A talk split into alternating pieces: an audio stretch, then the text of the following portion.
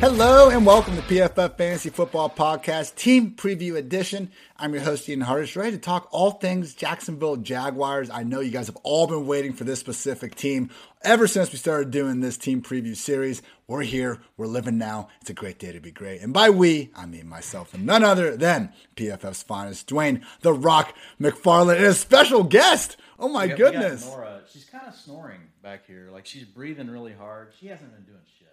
Don't, don't, don't let her. We haven't gone for our run today, which I told you guys yesterday. She only does a block, and then she's ready to come back to the casa. So I don't. Why are you breathing so hard? I don't know if you guys can hear it, but if you start to hear her, tell me. I may have to move her around the room. She's breathing so loud right now. She's got a long nose. She's a bull terrier, so she can't help it. I love when we get any sort of Nora appearances. We just need her to bark, you know, whenever she finds the actual right player she wants us to be going after. Luckily, Dwain, I'm pretty sure the uh, lawnmower man is away from my apartment today, so hopefully we don't have any extra distractions. Apologies to all you lovely listeners for that. But yeah, Jacksonville Jaguars, as usual, with our team previews, we're going to go through the coaching staff changes. Yeah, there are a few for Jacksonville, you know, surprise, spoiler. Also, all the offseason moves, quarterback, running back, wide receiver, tight end breakdowns after that. So, again, thank you for tuning in and let's get after it. Obviously, I think, you know, people have beat the dead horse enough about Urban Meyer's tenure, not ending, you know, in exactly the best fashion in Jacksonville, but also offensive coordinator and defensive coordinator Darrell Bevell and Joe Cullen are out of the picture. Enter Doug Pederson, spent 2021 away from coaching after working as the Eagles head coach from 2016 and 2020, joined by offensive coordinator Press Taylor and defensive coordinator Mike Caldwell. Taylor worked with Pederson during his time with the Eagles as the quarterback coach and later the passing game coordinator. Spent last season as the senior offensive assistant for the Colts, who were led by none other than Frank Reich, who was basically the OC. He not basically, he was the OC under Pederson. So we are looking at the Eagles from 2016 to 2020 in terms of trying to project this offense. And with this Philly South idea, Dwain, I think we can expect an above average passing offense, although the pace might not be exactly where we want. 2016 to 2020, the Eagles ranks in pass play rate in non garbage time situations 12th, 14th, 11th, 14th, and 4th. The 2020 number, I think, a little bit induced by just how bad they were that year, constantly playing from behind. But the problem is once you start looking at the pace, 27th, 17th, 30th, 17th, and 17th. And Frank Reich's Colts have also, you know, kind of driven that into the ground, just constantly moving at one of the league's slower paces. So tentatively expecting the Jaguars to be maybe between that 10 to 15 uh, ranking spot in terms of throwing the football, but the pass game volume as a whole might be a little bit more depressed than we would hope because of that pace. Do you have similar feelings here, Dwain? Yeah, pretty similar. Um, you know, when you look at Doug Pederson, like he hasn't hesitated, like from a split standpoint, to to be willing, you know, to throw the ball. Like, I mean, I, I think overall, like he'd like to be like pass balance, like if we're going back to the Madden playbooks.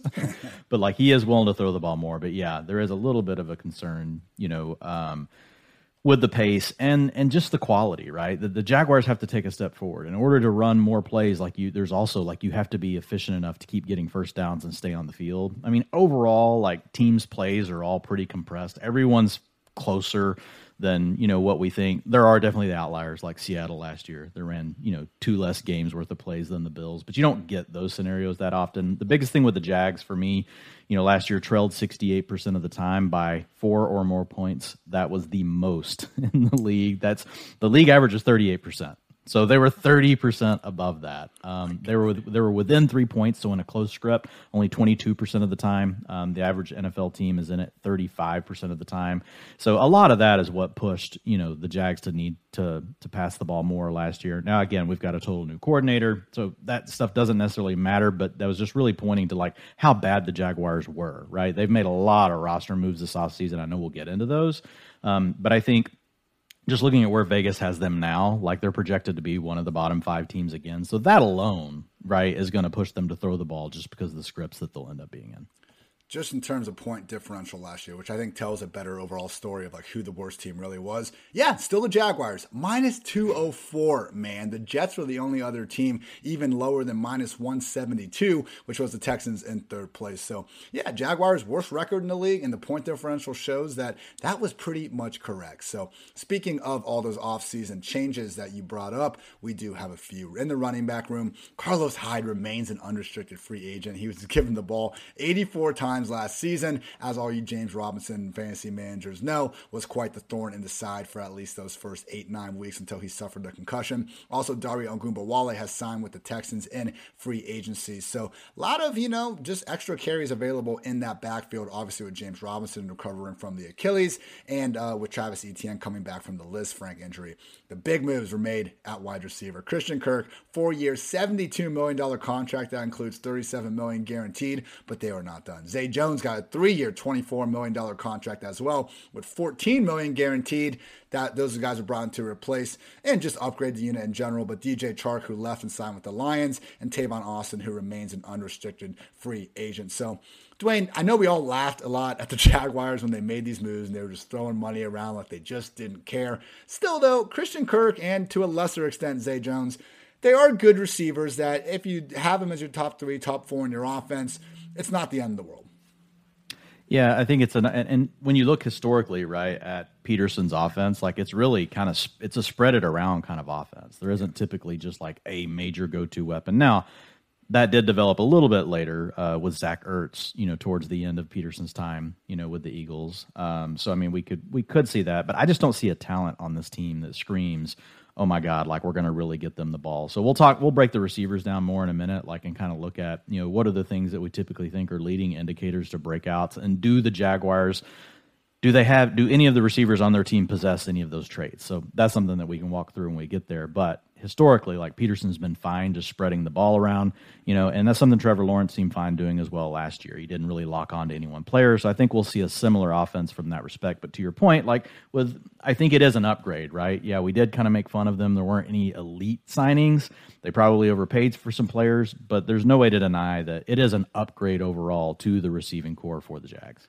There are worse things in life than being overpaid. You know what I'm saying? So that was my main point with Kirk and Zay. Like, yeah, I agree. Probably shouldn't have been given that much money, but they were. And that doesn't make them bad just because they're probably making too much money. Similar sentiment with, you know, my Zeke rants that I ha- feel the need to go on like every other podcast. But moving on, staying in the moment at tight end, signed Evan Engram, formerly of the Giants, to a one year, fully guaranteed $9 million contract. Obviously, didn't quite fulfill those expectations with the Giants, but maybe, just maybe, tight end whisperer Doug Pederson has something up his sleeve. And by tight end whisper, I mean he got to play with, he got to coach Travis Kelce and Zach Ertz. Must be nice.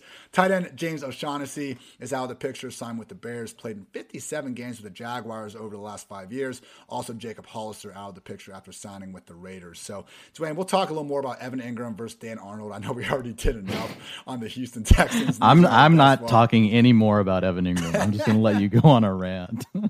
Sounds good to me. So I won't, you know, burden the listeners with too much more of that right now. Only meaningful skill position draft picks were the fifth, actually just one, yeah, fifth round Ole Miss running back Snoop Conner, Great name, lone addition to the skill position corps during the draft. Maybe Conner's best days are ahead of him, but as I like to bring up in each and every one of these articles, and just to remind you all, the fantasy track record of players not selected inside the draft's first three rounds is not pretty. Not saying Snoop and some of these other guys can't work their way into a rotation, but even the biggest Snoop Conner truthers out there, you need to look yourself in the mirror and just realize that, yeah, when James Robinson pulled this off as an undrafted free agent, turned in a top 24 PPR season, that was cool. It's also one of five instances that someone drafted outside the top three rounds pulled that off at the running back position over the past 10 years. So, you know, let's not make a habit of chasing those exceptions to the rule like James Robinson. So, with all that said, Dwain, let's get into the quarterback room. Trevor Lawrence, my QB 21 at the moment. Might have actually bumped him up a spot or two as I was going through the old rankings at midnight. Maybe not the best time to do it because, you know, I got a couple things in my system, maybe uh, tainting my view on things in there. But basically, with Lawrence, you're just I, being open minded. You're open minded in that state, Ian. That's what I say. Thanks, Dan. Make me feel better with Lawrence last year, look, he was terrible. Pick a stat, any stat. He was 36 among 44 quarterbacks in PFF passing grade, 27th big time throw rate, 29th in turnover worthy play rate, 40th in yards per attempt, 34th in adjusted completion rate. Doesn't exactly wasn't all his fault. But with that said, I don't exactly see these like, oh, Trevor Lawrence is going to take the Joe Burrow leap because Dwain, Joe Burrow was a lot better than Trevor Lawrence and Zach Wilson were, even as a rookie, man. I think that's kind of the point a lot of people are missing here. I went ahead and I took the quarterback numbers for the rookies over the past two years. And just in terms of PFF passing grade, man, the order goes Herbert, Mac Jones, and Joe Burrow All these guys are 74 or above. Then we got Tua, Trey Lance, and Justin Fields between 60 and 63. The four guys under 60 Davis Mills, Trevor Lawrence, Jalen Hurts, and Zach Wilson. You can look at the big time throw rates, those favor, favor Fields a little bit. We did see Lawrence have a slightly better adjusted completion rate than some of these guys. But man, even relative to his rookie, fellow rookie quarterbacks, just wasn't a good year from Trevor Lawrence. And, you know, when we broke down the Jets, uh, Dwain, one of the things I went through was quarterbacks that have been this bad as a rookie and still managed to come back in their second year and put forward some big fantasy numbers. And those guys, Derek Carr, Mitch Trubisky, Blake Bortles, Carson Wentz, there is a track record, but then there's also a bunch of guys like Josh Rosen, Josh Rosen, Dwayne Haskins, Geno Smith, Brandon Weeden, Case Keenum, EJ Manuel, Teddy, Tua, Sam Darnold, Ryan Tannehill, all average fewer than 15 fantasy points again in their second season under center. So the million dollar question, Dwain, or you know, if you're playing in the puppy, $75,000 question, whatever. Do we think Trevor Lawrence has enough upside to go from truly being one of the worst quarterbacks in the NFL to someone worth chasing in fantasy land? Because right now, I would just settle for an improvement. It seems like to me we're looking at an awfully big gap for him to be someone that we're going to be kicking ourselves for not drafting here in six months. Yeah, I think the key for Lawrence, I mean, he did get an upgrade, right, in the weapons, and you know, we've discussed that. So that should help him. You know, he he still was a young quarterback, still is a young quarterback. So I mean, some look, we've kind of gotten spoiled, you know, uh, with how good some of these quarterbacks come out and play, you know, in their first season. And then so anytime somebody has a season like what we saw with Lawrence, you know, it, it, definitely raises red flags for us, right? But again, we've been kind of spoiled by some of um, the early quarterback play that we've seen here in recent years. So I don't want to get too low on him, but I, I think one way Lawrence could easily, you know, re- like, you know, make things a lot better. Um, and this comes back to the coaching staff as well. But like, let's use him a little bit more, right on the in, on the ground. Yeah. You know, I mean, last year his design rushing attempts he accounted for eleven percent for the Jaguars which is you know it's it's above average versus you know an NFL quarterback. But like I think he could easily be you know a fifteen percent guy. He could also scramble a little bit more. He only scrambled on five percent of his dropbacks last year. Like he could easily be like at a seven eight percent you know on that. And so I think that's one way that Lawrence you know who we saw really do a nice job of that at Clemson. Not saying he's not you know he's not a he's not a Lamar Jackson, right? He's not a, a Jalen Hurts. We're not saying he's that, but he's he can be, you know, Jones. Right. Yeah, he's not even quite where Daniel Jones is. But like I think he could get to like a Daniel Jones level, right? I think he could play in that range. And if he did, and then he took a small step forward in passing as well, then that kind of I think he has more outs than some of the other quarterbacks just because of his legs. Um, but again, we we would need to see a jump in that area. Um, I am excited that we do have a new coordinator. Obviously, last year he was he was saddled, you know, with a terrible situation from a coaching aspect. So I think there are a lot of positives. Um, but to your point, when you look at that list, like it wasn't just that he didn't perform well; it's you know he performed towards the bottom right of that list. And there a, are definitely I got a some, hellacious list real quick. There are some busts. quarterbacks to average six or fewer yards per attempt, even after taking out RPOs, screens, and play action attempts. So we're trying to get stable stuff here. It was Tua, Heinicke, Huntley, Brissett, Mike Glennon, and Trevor Lawrence. Like that's what we're looking at last year. It really was terrible. Yeah, yeah. So I mean, and I looked at some. I didn't look at that exact one, but I did look at some similar data points that definitely gave me pause. But where you're getting him right now for ADP, he's going as a low end uh, QB two. Um, so it's fine. Like if you're wanting to take him in that range, I don't really have an issue with taking him. I can't. What do you? Where did you say that you have him ranked right now? I have him twenty one. Okay, so we're really close. Like I've got, I've got, I've got him right now at nineteen. You know, so his FFPC ADP is 22 underdog. Uh, he's going off the board. Well, this uh, QB 16 is that still right? No, that might not be right. I think he's lower than that now, but I think he's more like QB 20. I would have to go back and look. Um, actually, hang on, I have it right here. Looking at him over on underdog, he is actually at QB. No, yeah, so he's 19. Sorry. Okay sorry, 197 on FFPC. That's his total ADP, though, right? And 145 on underdog. Um, but part of that is that's best ball, right? Best ball, people take more quarterbacks early, um, and everybody takes at least everybody takes at least two. Some teams take three, so that's really what's pushing him up. It's not so much a difference, right, in his actual QB rank. They're pretty close on both sides. I don't think that anyone in one quarterback league is going to be need, need, need, to worry about Trevor mm-hmm. Lawrence. If he comes out of yep. the gate hot and he has some good matchups, like absolutely waiver stream wire. him. But yeah, he's going to be a waiver wire guy. The way my rankings are kind of looking, we have that tier of like Rodgers, Stafford, Cousins, and Carr that are you know kind of around that QB one borderline. After that, I have Watson there for right now. Him. Fields, Winston, and Tannehill in like a mini kind of funky tier. And then it gets interesting because we have these low end QB2s where we can talk ourselves into Lawrence, but we need to check a lot of boxes in order to do that. And that's kind of the same way with these guys. So I have Zach Wilson, Trevor Lawrence, Tua, Daniel Jones, and then probably Mac Jones. In that, where do we fall there? And I maybe the right answer, Dwain. I think we've kind of had this approach to a couple of these guys. Like I'm not vehemently trying to say we need to draft Lawrence above Tua. I think this is the spot in the draft where you're probably trying to get your second quarterback and just try to play the stacking game at that point. If you already have Kirk, then yeah, you probably should be going after Lawrence. But if you have uh, uh, Elijah Moore or Garrett Wilson already, it probably makes more sense to go with Wilson. If you have Tyreek and Waddle, go, go with Tua. Is that how you feel? Because again, well, I have it ranked right now Wilson, Lawrence, Tua, Daniel Jones, and Mac Jones, but I'm not afraid to even bump Mac to the top of that if I happen happen to have some Patriots wide receivers. Yep, that's exactly how I'm approaching it. And then that also helps you basically just spread it out across those guys, right? Because yeah. I mean, obviously we don't feel that great about any of them. so I would rather let, you know, something like that kind of dictate the way my exposure is going to work. I don't want to be overweight on any one of them versus one another. Like I think we could make an argument for each one, but I don't think it would be a really strong argument that was super, you know, backed by a lot of data where you and I could just be like, absolutely, you have to, it has to be Zach Wilson. Like for Zach Wilson, their argument would be, um, I like his weapons better than Trevor Lawrence's, right? Because I think the high upside of, of a Garrett Wilson, Elijah Moore, who we saw flash in a big way, and you still have Corey Davis. I think that receiver trio is better than what Trevor Lawrence has. They're, they both had similarly bad rookie seasons. I think if you want to talk about Mac Jones, he was actually a better quarterback than Trevor Lawrence, you know, in his first season. But their weapons are similar. You might even give Trevor Lawrence the edge. I think they're pro- it's probably a coin flip, right? Mac Jones versus Trevor Lawrence, but we know that the Patriots could be very willing to continue, right, to try to play defense and not really let Mac, you know, throw the ball that much yet. We're going to have Bill Belichick, a former defensive coordinator, running the show.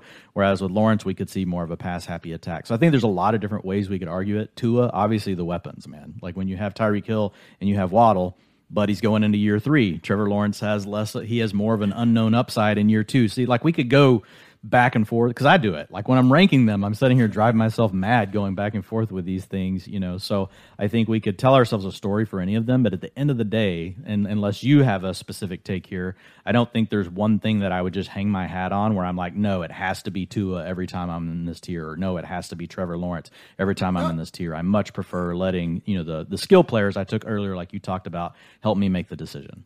Yeah, I think you put it nicely during our best ball stream uh, we recorded yesterday. It should be live for all you lovely viewers on Friday. Where it's like when you have this quarterback ranked outside the top 20, or you have a running back outside the top 50, wide receiver outside the top 60, like you probably shouldn't be all that confident in them. Otherwise, why the hell do you have them ranked that low in the first place? Like if you really think Trevor Lawrence is gonna take this next step and be the next Joe Burrow, what are you doing ranking him as the QB 21? Like he should be inside your top 12 at that point. I understand understand, you know, playing the ADP game wouldn't make that uh, wouldn't make much sense there. But yeah, when we're talking about guys that are pretty much consensusly this low in the ranks, it's hard to be too overly confident in any one scenario. So don't be. Again, you don't need to draft him in one quarterback leagues. Play the stacking game in best ball tournaments. Always advised anyway. Moving right along to the running back room, unless you want to talk about some CJ Beathard. Dwain, we got no, no, no, no. Uh, As uh, my buddy Brian Drake calls him, beat hard. Last name's Pete Hard. Oh, Drake. Okay, running backs. Travis Etienne, James Robinson, Snoop Conner, and Ryquell Armstead making up the room. Again, that's it. Etienne, Robinson, Conner, and Armstead. Pretty freaking soft. Let's update the injuries here because these are the most important parts. Travis Etienne suffered that Lisfranc injury in August 2020. Head coach Doug Pederson has confirmed, though, and this was in May, that Etienne will be a full go for ETAs. Etienne himself said it would have been possible for him to suit up at the end of 2021. But hey, rare round of applause, Jaguars. You didn't throw your first round running back out there, you know, three months off a Lisfranc injury for a meaningless season. So Etienne, we even got the report today after I wrote my article about how, yeah, like he's like, like he didn't even lose a step. Everything's back to normal for Etienne, even though we never saw what normal was in the first place. Just another great example of the June offseason NFL news cycle. With James Robinson, tore his Achilles in late December during the Jaguars Week 16 matchup against the Jets. We know we have Marlon Mack and Cam Akers have pretty speedy recoveries, but man, there's a lot of question marks here. And I've gone ahead and I basically asked, I've gotten some good communication with Dr. Jesse Morse on uh, Twitter. And basically, he would not count on James Robinson even playing football in 2022. From his point of view, the best case scenario is a 9 to 12 month recovery. And he was talking about how we don't even know who did the surgery. Cam Akers had a different Achilles surgeon than most running backs are used to having. So just so much uncertainty here. And even listening to Pederson, man, this was Pederson talking about both running backs. Travis is doing extremely well. He's been in an off-season program and working every day and feeling good. Again, it's a process and we're going to continue to monitor that and keep it slow. James is progressing well. He's obviously not doing the things physically now on the football field, but we're hoping at some point during training camp that that becomes more of a reality for us, and he's doing extremely well. Which freaking running back do you think is going to be out there, Dwain? It's going to be Travis Etienne with a fifth round running back in Snoop and a career backup in Ryquell Armstead. No slight on Armstead. I know we had to deal with that horrible COVID episode that robbed him of pretty much the entire 2020. It's awesome he still has a roster spot here, but Etienne was their first round running back. And even if Urban Meyer was the man that made that pick, Trent Baalke, their GM, who is still the man in charge, had to at least, you know, pretend to okay it. So Etienne Dwain, like I've moved him up, I think more than almost any player since I've been going through these team previews and like trying to just adjust the adjust the ranks and be smarter about it. Right now, I have him up at RB 16 behind Javonte Williams, Alvin Kamara, and Nick Chubb, ahead of Breece Hall, Ezekiel Elliott, and David Montgomery. What say you? Yeah, I've had him at 19, so it's like about time you catch up, you know, and have him in the right spot. But I have 16. let's higher. Let's go. yeah, you're you're Let's higher now. Uh, but no, I love him. Like I, I want to take him. You know, so the I mean, I think once you factor in like the ADP and where you can get him, like I love getting Breece Hall and Travis Etienne. Like if I can make that happen on my team, like I'm all about it. So look, he, he can catch passes and he's an explosive playmaker. I know there are a lot of knocks on him as a runner. Um, there are a lot of people that you know that I respect in the film community that just talked about a lot of holes in his game. But at the end of the day, like, look, if you're explosive and you can catch passes, like I just I, I don't mean this to sound bad, but I care about that more than film, right? So we saw that play out with D'Andre Swift last last year. We had a terrible PFF rookie, or we had a terrible PFF rushing grade. Um, but what what happened? He still broke the long runs, right? He was still involved in the receiving game. So Travis Etienne, like he profiles to be uh, what we got last year with D'Andre Swift, and you're getting him, you know, in the fourth round of a fantasy draft. Sometimes he goes later than that. Like right now, he's going off the board as the 19th back on FFPC. He's going off the board as the 21st back on Underdog. I like him ahead of both of those. I want to stay ahead of ADP on Etienne throughout the summer if I can. Like the price could eventually get too hot because I think he's going to rise. But I think he'll stay. I think Breece Hall, like putting him right in that range with Hall, like that's probably about where his ceiling's going to go as far as ADP, unless like just something super crazy happens in the preseason, you know, and he has two long 50 yard receptions. Like he's already getting, we're already seeing plenty of posts about, you know, Trevor Lawrence throwing lasers to Travis Etienne, right? you know, who's standing like six yards away from him. Um, but it's just those two things, man. Explosive playmaking, and you have that receiving upside. Like that is the absolute profile we're looking for, especially in the range of the draft where Etienne's going. Like I will have heavy exposure. And that's why I'm ranking him ahead of those guys I mentioned. Like, look, James Robinson might not play football. I don't know how many more times I'm going to say this on this podcast. Probably a few. If that's our competition, a guy coming off an Achilles injury, like let's say he does make it back, man. We saw how Akers and Marlon Mack looked, and I think there is some medical evidence, not any that I can cite at this specific instance, of guys not being as efficient coming back off the Achilles injury, particularly at running back. It's going to be a small sample size, but man, even though it's small, it still can be relevant when we're talking about a guy with the exact same injury. So when I look at Etienne's primary competition being a guy who either isn't going to play or will likely be extremely limited limited, it's like, yeah, I'm going to take him over a Breece Hall dealing with a Michael Carter in an offense that has historically leaned towards committees, over an Ezekiel Elliott on the wrong side of the 1500 carry mark with Tony Pollard breathing down his neck. David Montgomery and another bad offense and a new scheme, a Khalil Herbert down his neck. We all know what's going to happen with Cam Akers. And after that, man, we just get to a bunch of, you know, kind of more one dimensional running backs that are in far more clear cut committees. So I'm fine going with Javonte over Etienne because we, we already know Javonte is just such a stud. And, you know, even if it's 250 touches versus 280, like I'm fine, uh, I'm fine betting a little bit more on the better player there. But with Etienne, man, just so much upside. Like he is one of a handful of running backs that could feasibly catch like 70 passes this year, and it wouldn't be that surprising. Yeah, no, I'm look, I don't I love him. So I mean, I think the right tier is having him and Breece Hall right together. Like the, the only thing with Etienne, like, is he is still coming off of an injury. You know, we've seen the recent data saying that those guys typically do not perform as well in year one, even though they're back, right? But he's a young player, and the injury did happen really early last off, you know, last year in the preseason. So I think there's a lot of positives there for Etienne working in his favor. But again, like the receptions are huge. Um, so yeah, I, I love him above Montgomery. I have I like him above Akers. I like him above Elliott. You know, all those all those guys you just mentioned, I'm fine with him. I would definitely take him over J.K. Dobbins. Um, but like he and Hall are like two of my primary targets. Uh, you know, if I'm going to take a running back outside of the first two rounds, um, round three is James Conner, right? And then the end of round three, early round four, it's all about Breece Hall and Travis Etienne. Otherwise, I'm pretty much not touching any of the guys going in that range. And Etienne is like potentially legit, legit as a receiver. We're not talking about someone that can just catch a swing pass here. Like, here's our basically PFF 2021 NFL Draft Guide summary on Travis Etienne from the always great Mike Renner. While it's a attack concerning that Etienne's efficiency took a massive hit, Clemson's offensive line faltered this season after losing four stars to the NFL. What Etienne did as a receiver likely turned some heads. He was a downfield passing weapon in the Clemson attack after being an afterthought in that regard early in his career. His 588 receiving yards were the most of any back in the country this year. His explosiveness and tackle breaking ability didn't go away. Rather, Etienne only saw 1.8 yards before contact this season compared to 2.8 in 2019 and 3.8 in 2018. Dwain, as a Ohio State fan, like we got the nice win over Clemson and Etienne's uh, final game and all that, but my God, that previous year when he was just running over the entire state of Ohio, I'm not sure like I've seen another running back in the last 10 years like put that much fear into me as a fan in terms of like if this dude just gets the ball anywhere, he can t- go from 0 to 90 miles per hour in a second and just run away from your entire defense. And it was good to see that some of the fall off in 2020 was more so due to the offensive line than a knock on him. And hey, we recre- we increase the receiving ability anyway. So we're both really high on Travis Etienne. That's great do we want anything to do with James Robinson? Because his ADP keeps going lower and lower. I mean, my God, when we were doing pre-draft stuff, he was going like the RB 30 range. Now he's not, you can kind of get him outside the top 50 or so backs. I still lean towards guys with lower ADP like Gus Edwards, Khalil Herbert, and Jamaal Williams. I guess at what point are you willing to gamble on James Robinson? Because if he does if he proves me wrong and the doctor's wrong and he's out there for week one, it could be a fairly evenly split two back system. I mean, James Robinson was awesome. He was awesome last year as a rusher and receiver. I'm just not sure he's going to be out there.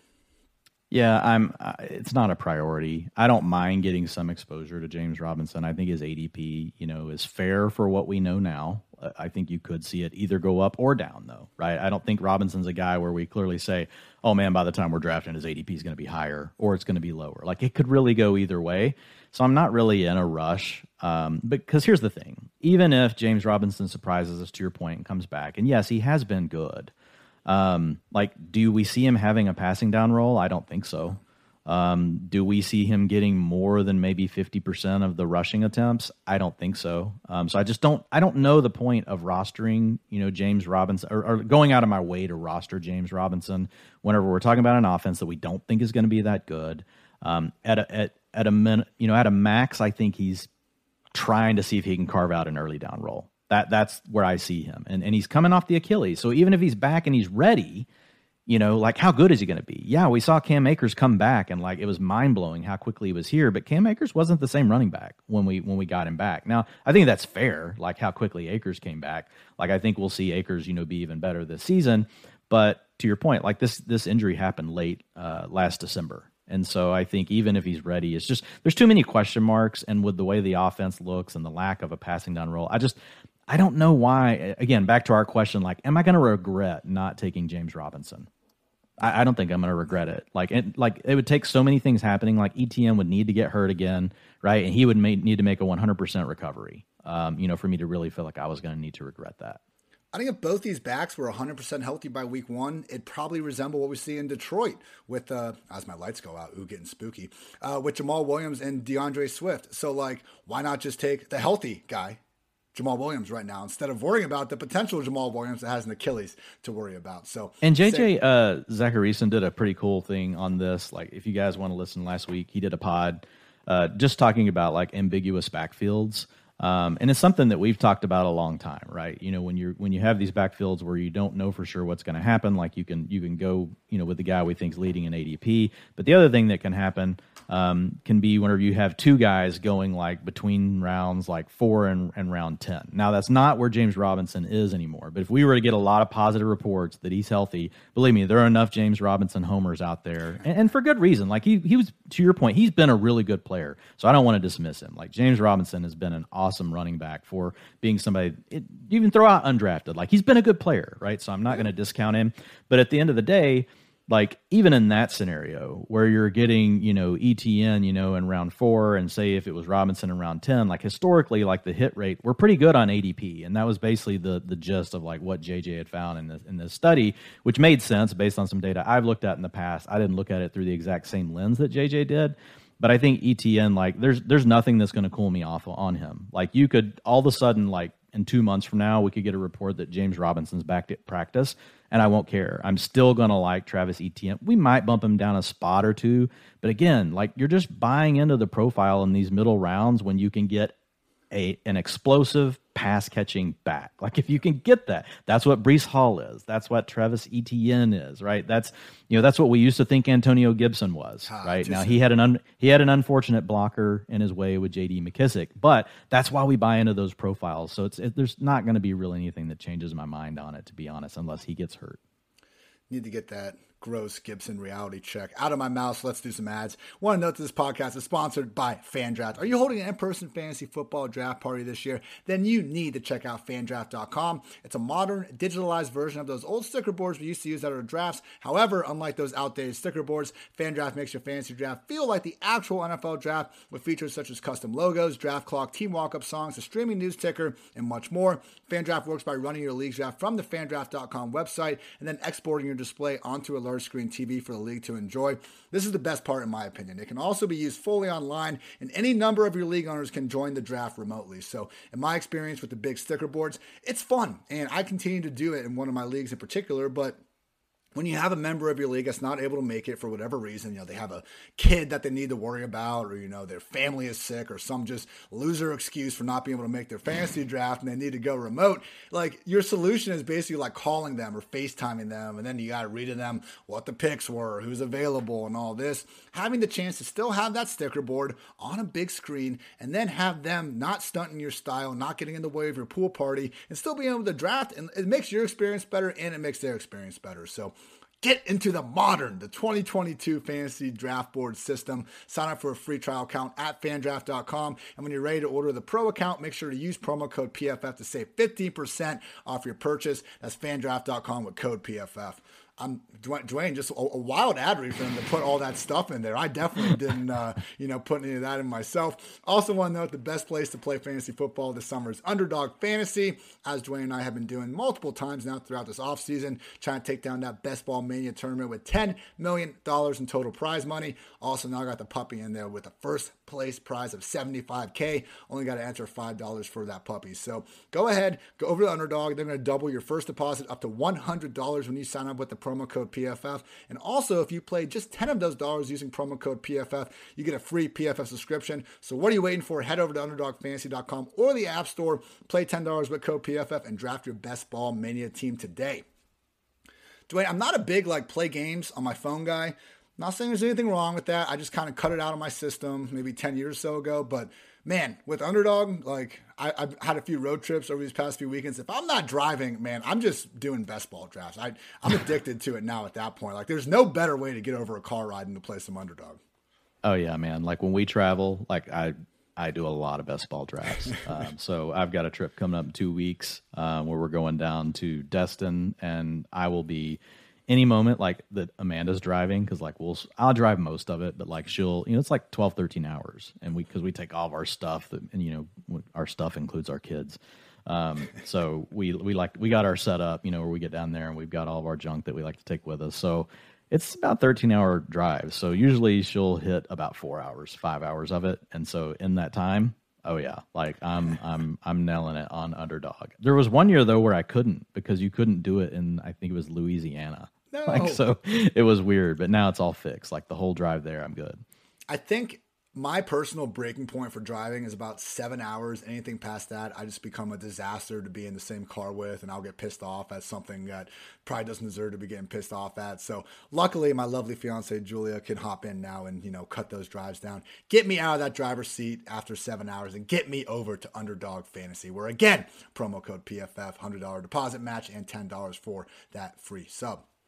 Let's talk some wide receivers obviously a lot of big money given here specifically to Christian Kirk. And, you know, I wrote this article before free agency, but I'm just going to bring up kind of the main point where grass is seldom greener on the other side for players that switch teams in free agency at every position, including wide receiver. Now, obviously, there's, you know, a million wide receivers that have been changing teams over the years for different size roles. So here is a list of the wide receivers that changed teams and were giving a contract worth at least 30 million. Now remember, Kirk's is double, well over double that, so he's on the higher side of things. But you guys aren't going to hear too many hits.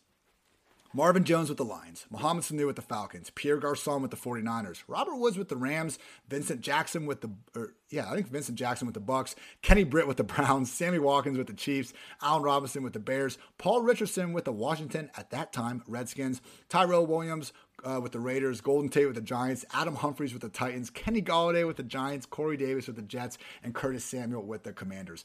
There are some hits on there. I'm not trying to say we need to be completely out on Christian Kirk. Just realize probably a few more misses, and I think we're better off in general on these free agents to be lower than we are higher. But again, it's not about the player, it's about the ADP. And Dwain Christian Kirk is still pretty damn affordable. If we want to go ahead and look over at Underdog, like my big conclusion after writing up my story on him was like, I can't rank him as a top 36 receiver.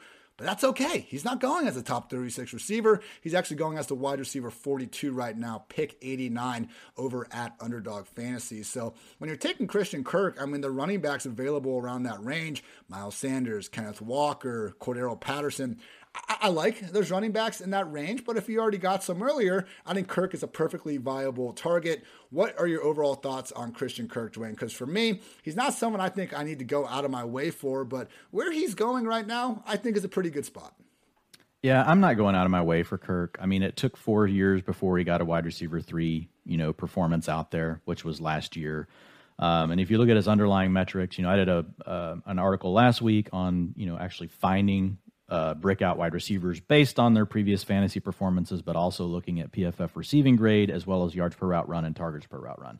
And the problem for Kirk, um, what he doesn't do is he doesn't pop in any of those underlying metrics really before last year. A lot of the guys that really break out, like in year five, year six, they really they have maybe a wide receiver three finish on their pro, on their resume already, but somewhere along the way, like they've already had a wide receiver two targets per route run, right, or a wide receiver two yards per route run, or a wide receiver two, you know, PFF receiving grade. For Kirk, he truly is just now hitting that wide receiver three threshold last season, and it wasn't really because he didn't get enough routes. Like he was out there for 61% of the routes as a rookie, 79% in year two, 78% in year three. So yeah, while there is a chance that Christian Kirk ends up being a breakout, like I don't think he's someone that's going to make me regret, you know, not having him on my roster. I do think he could end up as a wide receiver too, but where his ADP is, I'm fine. Like you said, I'm just not prioritizing him because there are other receivers from other teams that just check far more boxes as far as a potential big breakout season. You know, Kirk does check a few boxes. He just doesn't check as many as some of the other players.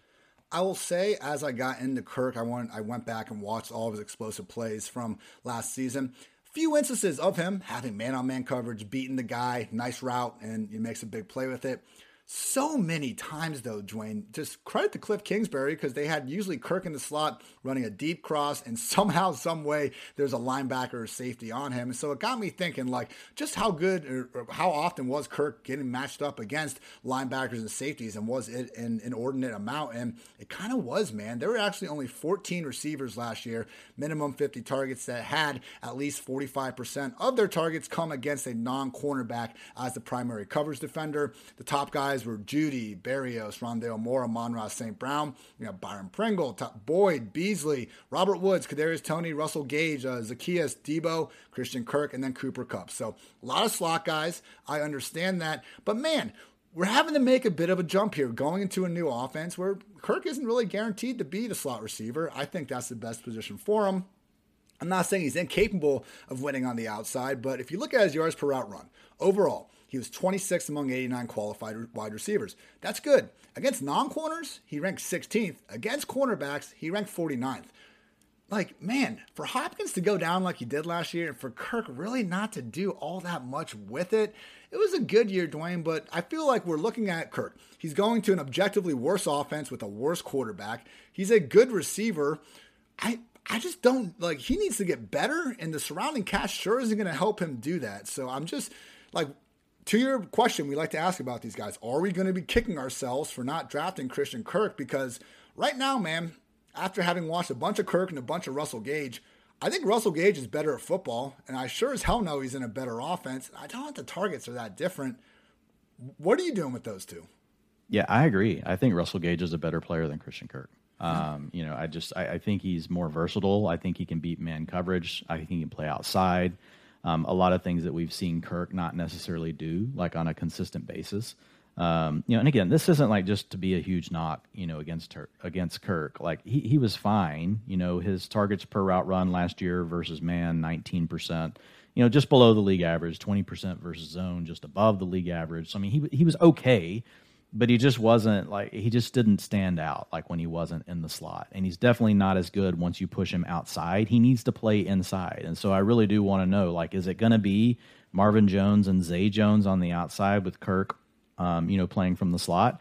With Laviska Shenault now returning punts? Like that's good news for kirk because if it turns into any sort of rotation on the inside from the slot that could actually hurt Kirk's value because he is at his best when he gets to play from the slot. I will say that, you know, Trevor Lawrence has got a good arm. So maybe he continues the streak, right, of catching, you know, hitting these big crossers, these, um, you know, skinny posts, all those sort of things from that slot route where you get these matchups to what you mentioned against the safeties and linebackers. I think they could potentially be there. But to your point, at the end of the day, like I consider Lawrence a downgrade from Kyler Murray. I consider the offense to be a downgrade.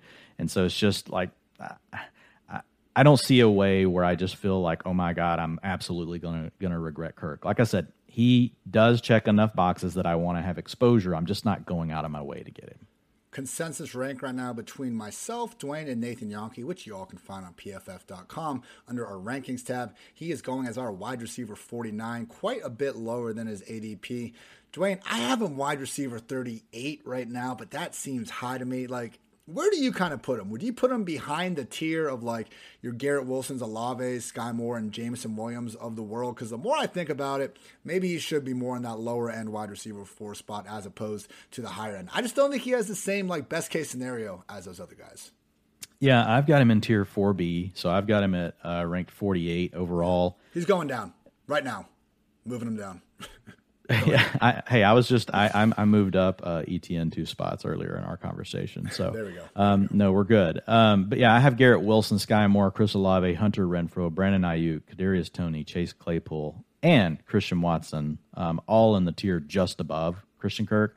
I've got Kirk with Michael Gallup. I've got Kirk with Tyler Boyd, and look, these are all fine players. I just you know I'm I'm just not quite as excited you know about Kirk. He could easily outscore a lot of the receivers I just named to you. Um, but like when I look at Hunter Renfrow, I look at Toney, I look at Claypool, they've just checked far more boxes of future breakout receivers than what Christian Kirk has done. As for the rest of the group, I don't think we need to spend that much time. Marvin Jones just had really the best case scenario happen last season. He had 120 targets. He didn't get hurt. He finished as the PPR wide receiver 44 on a per game basis. Laviska Shenault, who we trash, not not trash, but like kind of. I kept making the joke like, all right, just need a couple more guys to get hurt, and then Laviska is really going to feature.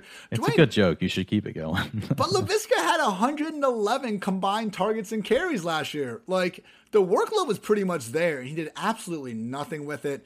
I I continue to hold out hope, but man, I'm not going to be throwing darts at him. And then for Zay Jones, I mean, the man has reached 70 or more receiving yards in three, three of 81 career games, including the playoffs. Like, okay, if Henry Ruggs didn't have that hellacious accident happen, does Zay Jones even get like $5 million in free agency? Like, he was not a starting receiver for the last two seasons with the Raiders until Henry Ruggs was out of the picture. He comes into the offense and was okay. But man, like that Zay Jones signing is right up there with uh, Cedric Wilson. We're like, I'm not trying to trash the player, but that's a lot of dollars for someone that's never done it. Do you have any interest in darts on Marvin, Zay, Jones, or Laviska Shenault? I guess maybe if you already drafted Trevor Lawrence and Christian Kirk and you want to finish off the stack, but other than that, man, I don't see any need. Yeah, not really. I mean, Marvin Jones will be 32 and a half years old when the season starts. His yards per route run have been in decline. His targets per route run, he's never is his best season ever is a 20 percenter. Like, but he's historically been a 17 to 18 percent guy. So I don't I don't see him all of a sudden getting more than that now. And now his his YAC is deteriorating. Last year, a career low. Well, besides his rookie season, 1.8 yards after the catch per reception. Um, so I mean, he's just not adding a lot. You know, once he gets the ball in his hands, and again, not a high target per route. You know, run players. So just not much to like on an aging guy there.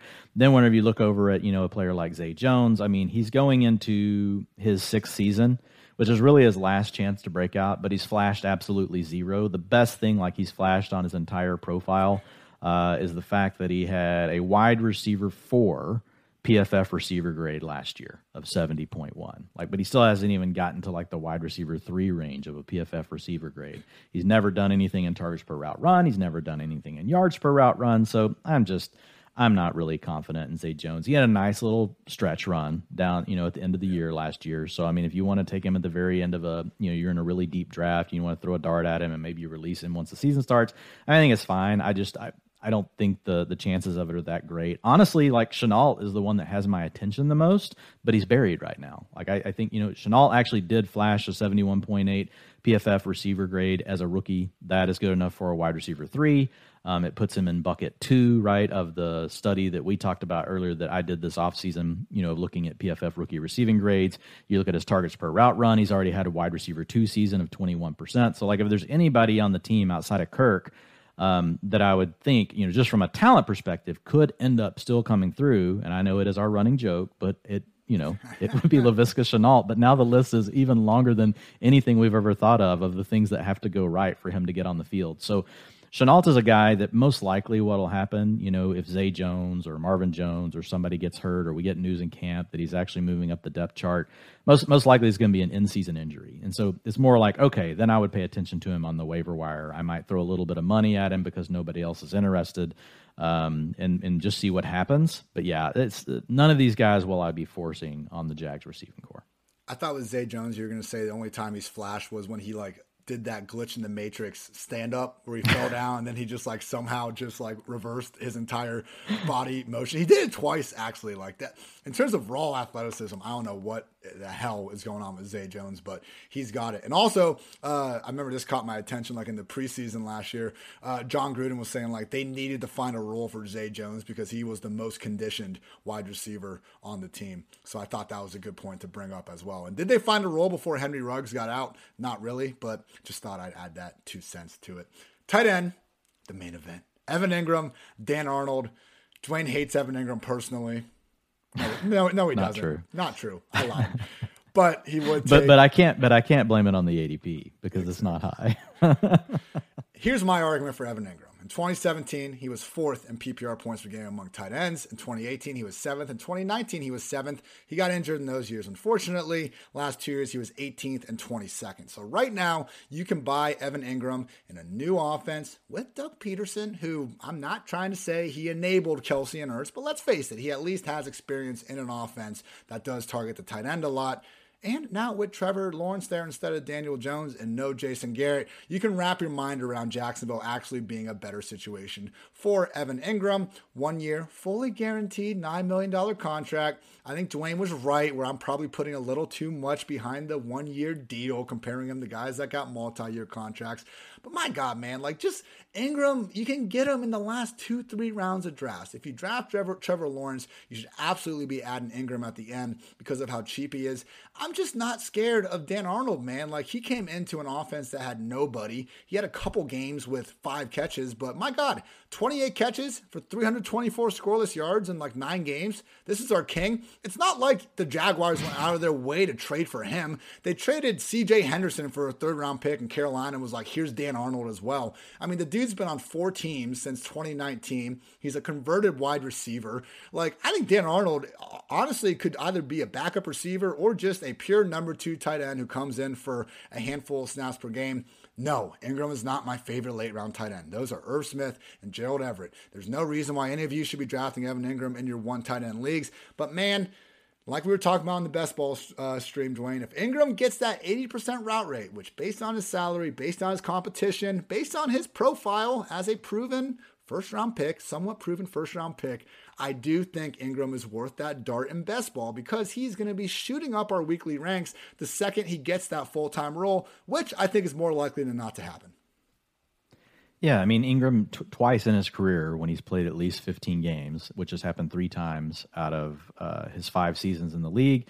Um, so in 2020, he got to 86% of the routes, and in that year, he finished as the tight end 14. And then you had him as a rookie get to 77%, right? So almost to that mark. And we all know that was one of those historic, that was a historic rookie season um, where he was the tight end five with 174 fantasy points, uh, PPR, which was 11.6 per game. So we know that you know he's capable. You know, I mentioned it yesterday, so I'm not going to beat you know a dead horse. It's just all around the deteriorating uh, yards per route run, targets per route run, a lot of the things that we like to look at that say hey, if this player did actually get into a new opportunity and they had more chance, what do we think they would do with it? And so the the one point that goes against Engram is all of these things have been in a downward spiral since 2018. His yards per route run have gone from 1.83 to 1.59 to 1.28 to 0.89, and then his targets per route run they've held a little steadier, but have gone from 22% to 20% to 15%. But to your point, do I think there's a chance Evan Engram gets to 80% of the routes? Yes, I think it could happen. I do think Dan, Ar- Dan Arnold will be potentially enough of a pain in the butt, like to keep him more like 65, 70, but he could get to 80. Um, and his targets per route run, could he get to 20? Well, he's been at 20 or better four seasons, you know, out of five. So I, it's in the range of outcomes.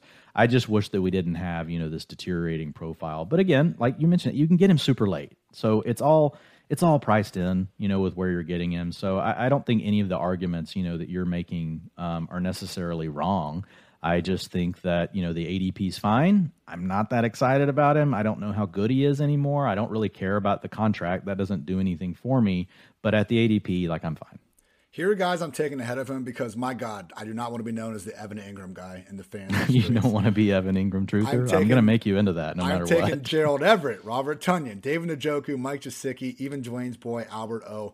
Definitely ahead of Evan Engram and yeah, Freiermuth, Knox, Higbee, Irv Smith goes without saying. So my tight end 20, but when he's going tight end 24, 25, I still think Engram for you best ballers out there that you want to have your three tight ends because, you know, maybe you whiffed on Gronk trying to wait at the position. You got to throw some darts. I think Engram is your perfect guy to cap off that roster. So entirely uh, we'll, we'll, try to hold off on any more Engram talk uh, for the rest of the summer because I'm pretty sure everyone's already got their quota in. But Dwain, as always, let's quickly summarize kind of our overall thoughts on the Jaguars offense. Trevor Lawrence, someone who is right there in the low end QB2 pool. We fully understand there's a chance that this quote unquote generational prospect puts things together better. He has a little rushing upside, and you sh- can and probably should prioritize him if you find yourself with Christian Kirk already on the roster. Just realize we need a lot of boxes to be checked, and he's not someone that we're going to be focusing, overly focusing on in traditional one quarterback redraft leagues. At running back, we want to stay ahead of consensus on Travis Etienne. We already are. He has like, I, he's honestly just a cheaper version of D'Andre Swift right now, and I think he arguably has the potential to have even more if James Robinson's recovery doesn't go well. Which brain, you know, flash, it's not looking great so far, and that's because we are, and that is why we are out on James Robinson. Christian Kirk, someone right there in the wide receiver four range. At the same time, just doesn't seem to have that best case scenario really worth chasing. I meant to read these off before, but PFF projections, which are live on the website under our projections tab, shocker. 110 targets for Kirk, 103 for Marvin Jones, 70 for Zay Jones, 46 for Shenault, 36 for our guy Laquan Treadwell, who we forgot to mention until now there is a chance that this offense just keeps a high end re- receiver, a high end tight end, a high end running back involved in the passing game. And even if Kirk is the number one wide receiver in Jacksonville, could feasibly a number two, number three pass game option, not the sort of ceiling we want to chase. Point is doubly true for Marvin and Zay Jones, as well as our guy Visca. And finally, Evan Engram. really going out on a limb here. I think he should be your third tight end on best ball teams. Please don't call me the Evan Engram guy, but you know what? He is undervalued right now, so don't be afraid to grab him at the end of the draft. Anything else I missed, Dwain? No, I think just it's it's Travis Etienne season. That's that's really the biggest takeaway here. Like he and Breece Hall are absolute priorities in the late third, early fourth round, especially if you only have one running back on your team at that point. So let's say you're drafting down in the ten hole, eleven hole, and you want to start receiver receiver. Like let's say you want to do that that that uh, start that we've talked about multiple times that hasn't worked out yet for me, but eventually it's gonna end. Where you go Stefon Diggs, you go CeeDee Lamb man, I would be perfectly fine coming back and going Breece Hall and ETN right away because you're picking against guys like, you know, DK Metcalf, you know, Terry McLaurin. And, and we like McLaurin, not saying these things are bad, but you're getting into a range of receivers that have enough questions around them that you know, taking the receivers with passing game upside and explosive playmaking ability, you know, uh, I think it makes sense, right? And then you don't have to worry about like the David Montgomerys and some of the other guys. And you've got two great wide receivers. You got a two, you got two good running backs with upside. At a minimum, grab one of them, right? You don't have to grab both of them if you don't want. Um, or say you start with one running back, one receiver, just coming back and grabbing one of those two guys at round three, four turn. Like I think just opens up your flexibility and you're keeping upside baked into your roster. Just all things that we really want to do to to not just beat your league mates, but to destroy them. Like we want to we want to take the their will to survive, their will to want to play fantasy football anymore. Like we want to take that from them. Like that's our goal ultimately because we're good people, but when it comes to fantasy football, like we just we want to dominate, right? We don't just want to win. Just win, baby. And dominate. Just dominate, baby. That should be the uh quote from the late great Al Davis. You heard the man. If you take one thing from this podcast, draft Travis Etienne, go dominate those fantasy football leagues. We'll be back on Monday with the NFC South, kicking things off with the Tampa Bay Buccaneers as we continue to go through our divisions. Appreciate you guys always tuning in to PFF Fantasy Football Podcast. For Dwain, I'm Ian. Until next time, take care, everybody.